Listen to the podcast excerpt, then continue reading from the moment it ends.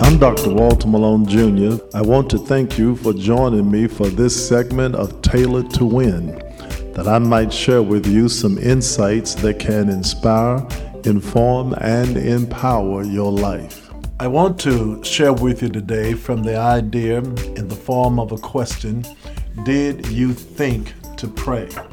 This question is taken from a wonderful book written by R.T. Kendall.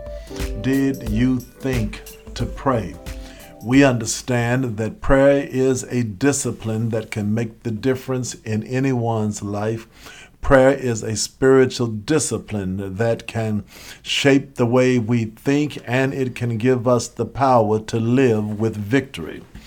In the Gospel of Luke, chapter 11, there is this prayer that everyone is most familiar with that has been referred to so many times as the Lord's Prayer.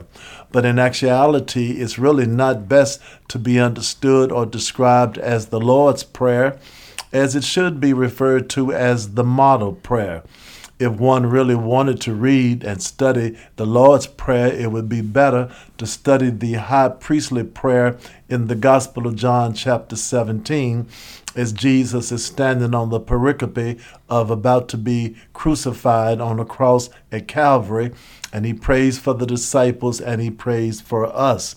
But this prayer in Luke's Gospel is better to be recognized as the model prayer. Many of you know it by heart. Our Father in heaven, hallowed be your name. Your kingdom come, your will be done on earth as it is in heaven. Give us day by day our daily bread, and forgive us our sins, for we also forgive everyone who is indebted to us.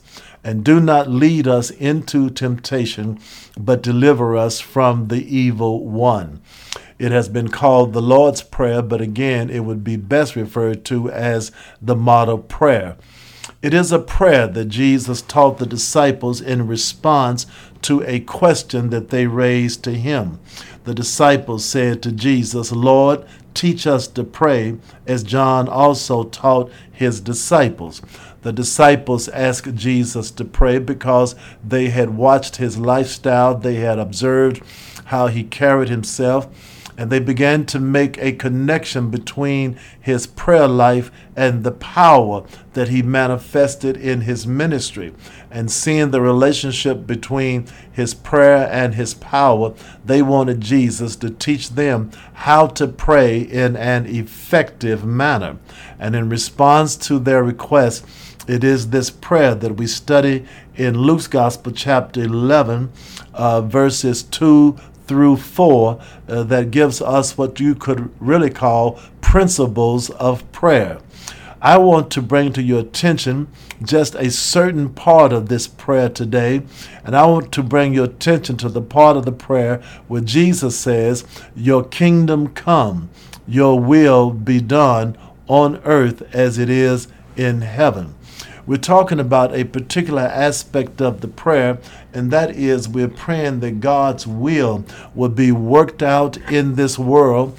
And what does it mean when we're saying to God, Your will be done on earth as it is in heaven? We understand that God has a will for our lives individually, and He also has a will for the for the world uh, as a whole. Uh, God wants His kingdom to become a reality in the world in which we live, and He wants His uh, kingdom to become a, uh, a reality in our lives and to have the place of preeminence in our hearts.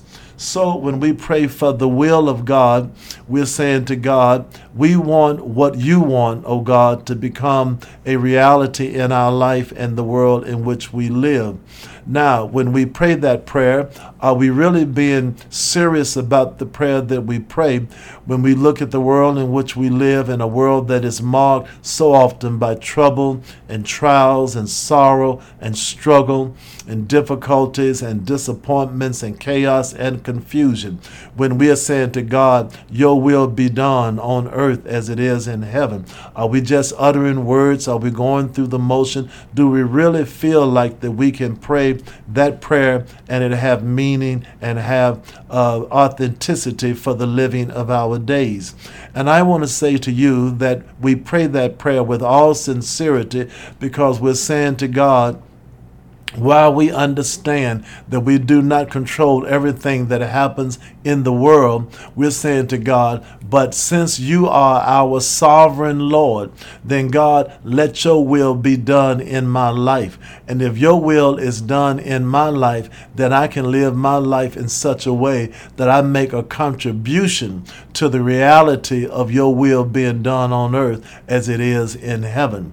Now, when I pray that prayer, your will be done on earth as it is in heaven, I must also acknowledge the fact that there are times when I may struggle with the will of God uh, particularly with what's going on in my life, because sometimes I have a Job experience. That is, uh, trials and tribulations can come that I did not seek and I did not ask for. You remember that everything was going fine in Job's life, that Job was committed to God. He was a man who was upright, he shunned evil, and he wanted uh, to please God. But one day he got ambushed by the unexpected. One report after another came in until Job had lost everything. His ten children had been killed. And there Job is. And Job says to God, uh, The Lord giveth and the Lord taketh away. Blessed be the name of the Lord. So sometimes when it comes to the will of God, I struggle with His will because I don't understand why I'm having to deal with certain uh, vicissitudes of life that uh, I didn't necessarily bring upon myself. I could see if I could trace it back to a decision that I made, and I'm dealing with the consequences of my decisions.